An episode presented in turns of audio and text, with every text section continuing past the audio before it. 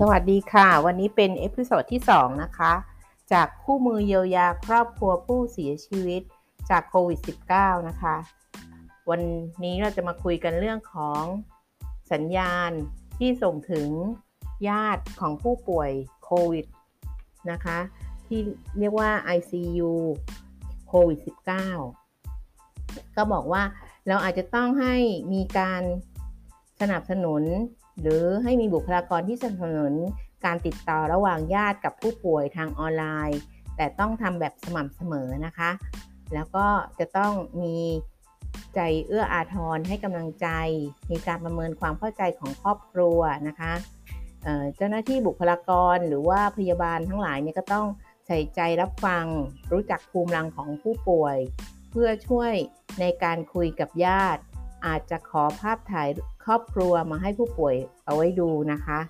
แล้วก็มีเพื่อเป็นกำลังใจ แล้วก็มีการเฝ้าระวังญาติที่มีความเสี่ยงโศกเศร้าหรือที่รุนแรงนะคะเราก็อาจจะต้องอยู่เป็นเพื่อนเขาฟังเขาได้พูดคุยให้ในสิ่งที่เขาอยากจะระบายออกมานะคะ แล้วก็มีการให้ข้อมูลที่อัปเดต แล้วก็ตอบข้อสงสัยทันที เพื่อลดความกังวลของญาตินะคะ ญาติบางคนนี่ก็สงสัยนะคะ แต่ก็ไม่กล้าถามหมอหรือไม่มีเวลาหมอไม่มีเวลาตอบเราในฐานะพยาบาล หรือเจ้าหน้าที่สาธารณสุข เราก็อาจจะให้ข้อมูลในตอบข้อสงสัยของญาติได้นะคะ กรณีที่ตอบไม่ได้เราก็รับปากว่าเราจะมาถามต่อเนาะแล้วก็ชื่นชมหากญาติมีกำลังใจดี ช่วยเหลือสื่อสารกับผู้ป่วยนะคะ แทนญาติเก็บสิ่งเตือนความจำ เพื่อระลึกถึงเช่น ภาพของผู้ป่วยคุยกับญาติไว้นะคะ ก็จะเป็นสิ่งที่ทำให้เขามีความทรงจำที่ดีต่อกัน อันนั้นคือกรณีที่ผู้ติดโควิดเป็นผู้ใหญ่ ทีนี้ในกรณีถ้าผู้ติดโควิดเป็นเด็ก หรือในครอบครัวที่มีเด็กอยู่ การสื่อสารกับเด็ก ถึงเรื่องกรณีสูญเสียบุคคลอันเป็นที่รักนะคะ ก็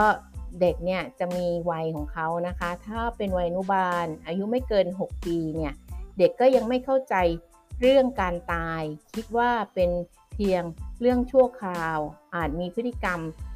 ถดถอย เช่น ดูดนิ้ว ร้องไห้ ติดผู้ใหญ่บางคน หรือไม่อยากเล่นกับเพื่อนนะคะ ต่อมาเด็กที่เป็นขนาดวัยเรียนนะคะ ตั้งแต่ 8 ขวบขึ้นไปเนี่ยก็จะเข้าใจว่า การตายอะเป็นสิ่งถาวร เด็กจะรู้สึกเป็นความผิดของตนเองได้ อาจเกิดความวิตกกังวล โดยการถามซ้ำๆ มีพฤติกรรมที่แยกตนเอง ขาดสมาธิไม่จดจ่อกับการเรียน หรือพฤติกรรมก้าวร้าวรุนแรงมากขึ้นนะคะ ก็เพราะฉะนั้นถ้าพยาบาลหรือว่าผู้ดูแลครอบครัวผู้ติดโควิดเนี่ยนะคะ เราก็อาจจะ ให้เด็กเนี่ยรักษากิจวัตรประจำวันให้ใกล้เคียงกับเดิมให้มากที่สุดนะคะ แล้วก็ใช้คำพูดสื่อสาร อาจจะบอกว่าคุณตกคุณปู่หรือคุณย่าได้จากเราแล้ว เราจะไม่สามารถได้พบเขาอีก อันนี้ก็เป็นคำหนึ่งที่มักนิยมใช้นะคะ แล้วก็อธิบายอย่างนุ่มนวลว่า ร่างกายของผู้เสียชีวิตไม่สามารถทำงานได้เหมือนเดิมนะคะ แล้วก็บอกเด็กว่าการจากไปของผู้เสียชีวิตเนี่ยไม่ใช่ความผิดของเด็กนะคะ แล้วก็เปิดโอกาสให้เด็กได้ถามคำถาม และผู้ใหญ่ก็รับฟังอย่างตั้งใจนะคะ การตอบคำถามอย่างง่าย ก็ควรจะตอบให้เด็กเข้าใจในวัยของเขานะคะ แล้วก็ตรงไปตรงมา ให้เด็กแสดงความรู้สึกเสียใจ ร้องไห้ บอกให้เด็กเข้าใจว่า ความรู้สึกเสีย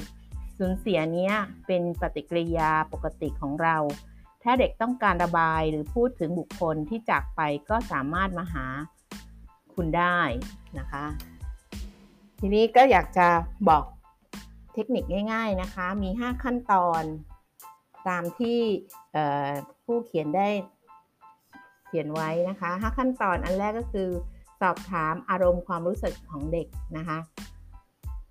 ขั้นตอนแรกนี่การถามจะเป็นสิ่งที่สำคัญ หากมีการนัดหมายเวลาที่ชัดเจน เช่น สัปดาห์ละครั้งทำให้เด็กรู้สึกปลอดภัย และมีโอกาสได้พูดถึงความรู้สึก ความเป็นไป สิ่งที่ดีและสิ่งที่กังวลนะคะ แล้วก็มีการสังเกตนะคะ เราควรจะสังเกตความเปลี่ยนแปลงทางพฤติกรรม และอารมณ์ของเด็กอยู่เสมอนะคะ แล้วก็เปิดเผยความรู้สึกของตัวคุณเองกับเด็ก แบ่งปันกัน ถึงวิธีที่ใช้จัดการอารมณ์ เศร้าโศกได้ให้ได้ผลนะคะ แล้วก็ซื่อสัตย์กับความรู้สึก หากยังไม่ดีขึ้น ก็รับรู้ว่าความเศร้าโศกเสียใจที่เกิดขึ้น จากการสูญเสียเป็นเรื่องปกติ และความรู้สึกนี้ก็จะค่อยๆดีขึ้นเมื่อเวลาผ่านไป แล้วก็ ขั้นตอนที่ 4 ก็คือการยอมรับนะคะ เราต้องยอมรับความแตกต่าง แล้วก็ระลึกไว้เสมอว่าเด็กแต่ละคนอะมีประสบการณ์ส่วนตัวที่แตกต่างกัน แม้จะอยู่ในครอบครัวเดียวกันนะคะ พี่กับน้องก็อาจจะมีความรู้สึกที่แตกต่างไปก็ได้นะ กับคนที่เป็นโควิดนะคะ ต่อไปขั้นตอนสุดท้ายขั้นตอนที่ 5 ก็คือขอความช่วยเหลือเพิ่มเติมนะคะบ่อยครั้งเด็กจะรู้สึกสบายใจ กว่าเมื่อได้คุยกับผู้ใหญ่ที่เขาไว้วางใจ ซึ่งไม่ใช่พ่อหรือแม่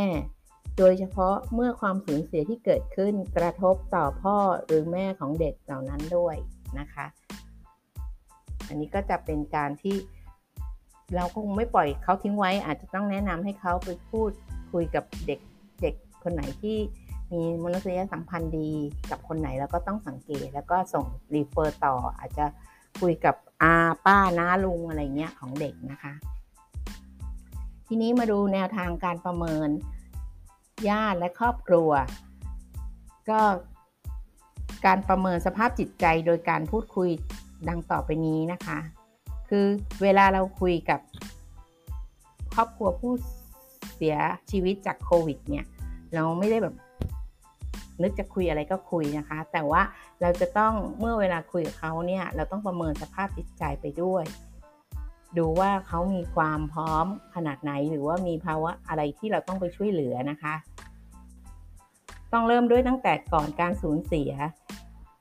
กรณีที่ผู้ป่วยโควิด ยังไม่สูญเสียนะคะ เราก็จะต้องอาจจะต้องเตรียมความพร้อมนะคะ ให้ผู้เสียชีวิตที่มีปฏิสัมพันธ์กับคนในครอบครัวนะคะ และก็สังคมเป็นอย่างไร มีกิจวัตรประจำวันที่เกี่ยวข้องกันอยังไงนะคะ อันนี้ก็สามารถที่จะต้องประเมินได้ญาติและครอบครัวมีมุมมองต่อตอนเองยังไง และก็มองชีวิตในครอบครัวอย่างไรบ้าง เพื่อสำรวจว่าสามารถพร้อมดำเนินชีวิตต่อไป หรือยังจมอยู่กับอดีตนะคะ อันนี้คือถามเพื่อประเมินว่า สภาพจิตใจเขาพร้อมที่จะยอมรับว่าถ้าเราสูญเสียคนที่ติดโควิดนี้ไปเนี่ยเขาจะต้องทำอะไรบ้าง มีการวางแผนในอนาคตยังไงนะคะ แล้วก็สอบถามอาการทางกายทั่วไป เช่น อาการทางกายมีปวดหัว ปวดท้อง การรับประทานอาหาร เช่น เบื่อหน่าย อาหารหรือเปล่า เบื่ออาหารหรือเปล่านะคะ มีน้ำหนักลดลงไหม แล้วก็เมื่อพูดคุยสอบถามเนี่ยก็จะต้องถามถึงพฤติกรรมการนอนนะมีการเปลี่ยนแปลงไปอย่างไรบ้าง ปัญหาเกี่ยวกับการนอนเช่น นอนหลับมากไปไหม หรือฝันร้ายหรือเปล่านะคะ สอบถามความรู้สึกหรืออารมณ์ที่เปลี่ยนไปนะคะ เช่น การรู้สึกต่อการสูญเสีย การรู้สึกผิดต่อเหตุการณ์ ภาพจำที่รบกวนการใช้ชีวิตประจำวันนะคะ แล้วก็มีประเมินถึงวิธีการแก้ปัญหาด้วย ว่าจะมีวิธีผ่อนคลายความเครียด และการยินยอมรับการช่วยเหลือจากคนอื่นอย่างไร หรือมีการใช้ยาหรือสารเสพติดไหม เพื่อลดความเศร้าเสียใจ และช่วยให้นอนหลับ อันนี้เราก็ต้องถามนะคะ เพื่อให้ได้ข้อมูล ในการประเมินสภาพจิตใจนะคะของครอบครัว แล้วก็ญาติผู้ป่วย ระหว่างที่เราถามหรือคุยเนี่ยเราก็ต้องสังเกตอาการด้วยนะสังเกตพฤติกรรมด้วยไม่ใช่อาการ สังเกตพฤติกรรมอะไรบ้าง ก็เช่น การแสดงออกและการเคลื่อนเคลื่อนไหวที่สังเกตได้ การแสดงออกและการเคลื่อนไหว เช่น คิดตอบช้า เคลื่อนไหวช้าไหมหรือเคลื่อนก่อนนี้เคลื่อนไหวเร็วกว่านี้ ตอนนี้เคลื่อนไหวช้าลง มีก้มหน้า หลีกเลี่ยงการมองหรือสบตา หากใช้วิดีโอคอลพูดคุยกับญาติ เขามีลักษณะยังไงนะคะประโยคหรือคำพูดที่ใช้ซ้ำๆอาจจะเป็นคำพูดเชิงลบก็ได้นะ หรือความคิดหมกมุ่นต่อตนเอง ไร้ค่าหรือรู้สึกผิด หรือโทษตนเองตลอดเวลา มีความเสี่ยงต่ออาการซึมเศร้านะคะ ให้สังเกตว่ามีปฏิกิริยาทางอารมณ์ผ่านน้ำเสียงไหม เช่น การแสดงออกทางอารมณ์ จากน้ำเสียงจังหวะการพูด ว่าสอดคล้องกับเรื่องราวหรือไม่ แล้วก็พฤติกรรมอื่น ๆ ที่สังเกตได้นะคะ พฤติกรรมที่เปลี่ยนแปลงไป เช่น มีความก้าวร้าวไหมทำร้ายเข้าของทำลายเข้าของหรือเปล่านะคะ หรือซึมลง ไม่พูดกับใคร ไม่ออกไปไหน มีปฏิสัมพันธ์ท่าทีต่อผู้อื่นเป็นอย่างไรนะคะ บางรายก็มีการต่อต้านนะอันนี้ก็จะเป็นวิธีการสังเกต ญาติและก็ครอบครัวนะคะว่ามีการแสดงออกอย่างไร ทั้งทางด้านคำพูด ทางอารมณ์ น้ำเสียง และก็พฤติกรรมที่สังเกตได้ ทีนี้เรามาดู การประเมินเด็กที่มีอายุต่ำกว่า 12 ปีดังต่อไปนี้นะคะ เด็กอายุต่ำกว่า 12 ปีเนี่ยเป็นครอบครัวของผู้เสียชีวิตจากโควิดเนาะเราจะช่วยเหลือเด็กเหล่านี้ได้ยังไงเนาะก่อนก่อนการสูญเสียให้สอบถามเรื่องราวทั่วไปของเด็กก่อนนะคะ เรื่องราวในชีวิตประจำวันของเด็ก เช่น เพื่อนโรงเรียน หรือความสัมพันธ์ในครอบครัว เพื่อประเมินว่าเด็กได้รับผลกระทบมากน้อยเพียงใด นะคะ ต่อมาก็คือความรู้สึกต่อการสูญเสีย โดยการสอบถามเกี่ยวกับเรื่องราวที่เกี่ยวข้องกับการสูญเสีย ความรู้สึกที่ต้องรับผิดชอบหลังการตาย เช่น ต้องเรียนให้หนักขึ้นเพื่อทำหน้าที่แทนผู้เสียชีวิต หรืออยากทำให้ผู้เสียชีวิตมีความภาคภูมิใจ หากเด็กไม่สามารถเล่าได้อาจใช้การวาดภาพหรือการเล่น พื่อช่วยให้เข้าใจเด็กมากขึ้นนะคะ ผลกระทบที่อาจเกิดขึ้นและวิธีการจัดการนะเด็กบางคนเนี่ยนอนแล้วก็นอนแล้วก็ฝันร้ายนะคะ แล้วก็บางคนก็มีอาการกลัวเกิดขึ้นในกลางดึก ก็จะต้องช่วยโดยวิธีการให้ผ่อนคลายความเครียดที่ทำให้ได้ก็เช่นทำกิจกรรมที่ชอบนะคะ เกมหรือฟังเพลง และกำลังใจที่มีอยู่ เช่น มุมมองต่อตอนเอง ความหวังและก็ความฝันในอนาคต การแสดงออกนะคะ เราสามารถสังเกตพฤติกรรมของเด็กอายุ 12 ปีได้ ที่ต่ำกว่าอายุ 12 ปีได้ว่า เขามีการแสดงออกอย่างนี้ไหมคำพูดที่แสดงออกรู้สึกผิด หรือโทษตนเองตลอดเวลานะ หรือว่าคิดว่า มีความคิดที่โต้ตอบช้า หรือหมกมุ่นเกี่ยวกับการตาย เด็กบางคนเนี่ยเมื่อเวลาถามไปเนี่ยเราสังเกตการจะตอบเนี่ยเขาตอบได้ช้าลงนะคะ แล้วก็บางบางทีเขาคิดอะไรอยู่เนี่ยเด็กเหล่านี้เนี่ยไม่ได้เป็นผลมาจากว่าเขาเป็นโควิดนะ แต่ว่าครอบครัว คนในครอบครัวเขาเสียชีวิตจากโควิดเราก็ต้องสังเกตนะคะ นอกจากคำพูดแล้วก็ยังมีปฏิกิริยาทางอารมณ์ ผ่านน้ำเสียง การแสดงออกทางอารมณ์ ท่าทีที่แสดงออกจากน้ำเสียง ไม่สอดคล้องกับเรื่องราว มีไหมนะคะ พฤติกรรมอื่น ๆ ที่สังเกตได้ เช่น พฤติกรรมที่เปลี่ยนแปลงจากเดิม พฤติกรรมถดถอย ดื้อ แบบ แต่ก่อนนี้ไม่ติดแม่เท่านี้ ตอนนี้ติดแม่ แม่ไปไหนก็ไปด้วยนะ ติดแม่ตลอดอย่างเงี้ย แล้วหรือไม่ก็เอาใจใจตนเองมากขึ้น บางรายก็มีพฤติกรรมก้าวร้าวทำร้ายผู้อื่นทำร้ายตนเองหรือทำร้ายเข้าของนะอันนี้ก็คือเป็นการสังเกตพฤติกรรมที่เปลี่ยนไปหลังจากที่เด็กอายุที่ต่ำกว่า 12 ปี ที่อยู่ในครอบครัวของผู้เสียชีวิตจากโควิดนะคะ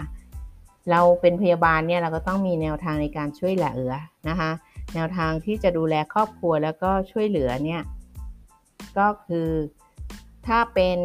บทบาทหลักเนี่ย ถ้าเป็นโรงพยาบาลสนามเนี่ย หรือ House หรือที่เรียกว่าอะไรนะ Home Isolation หรือ Community Isolation นะคะ แพทย์ก็จะเป็นผู้ที่จะคัดกรองผู้ป่วยที่เข้าเกณฑ์แล้วก็มีการดูแลประคับประคองในระยะท้ายนะคะ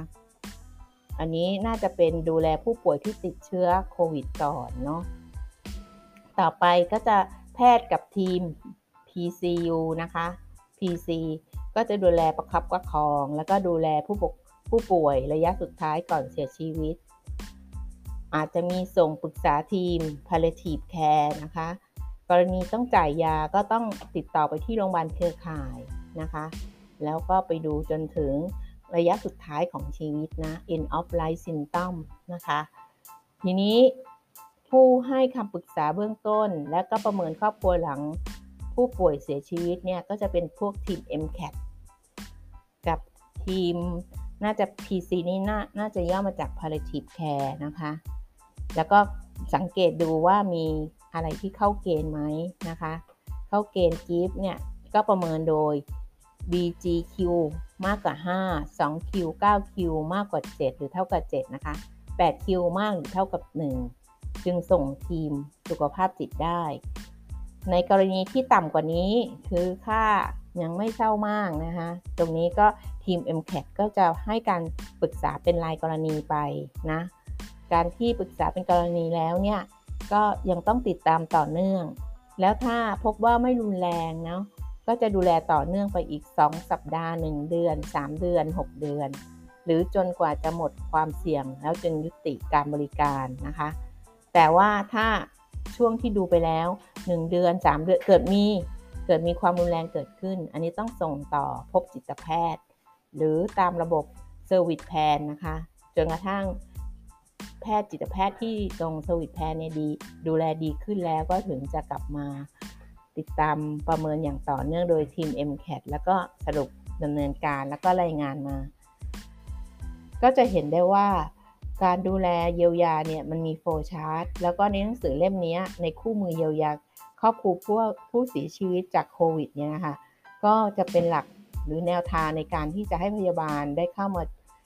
ใช้ตัวองค์ประกอบเหล่านี้ หรือใช้วิธีการเหล่านี้เพื่อดูแลเยียวยาครอบครัวของผู้เสียชีวิตนะคะสำหรับ episode นี้จบแล้วนะคะ ขอบคุณมากค่ะ สามารถอ่าน ได้ในคลังความรู้ต่อไปนะคะ แล้วเจอกันใน episode ที่ 3 นะคะ ว่าเราจะช่วยเหลือได้อย่างไรเมื่อยังไม่ได้บอกลากัน ขอบคุณมากค่ะ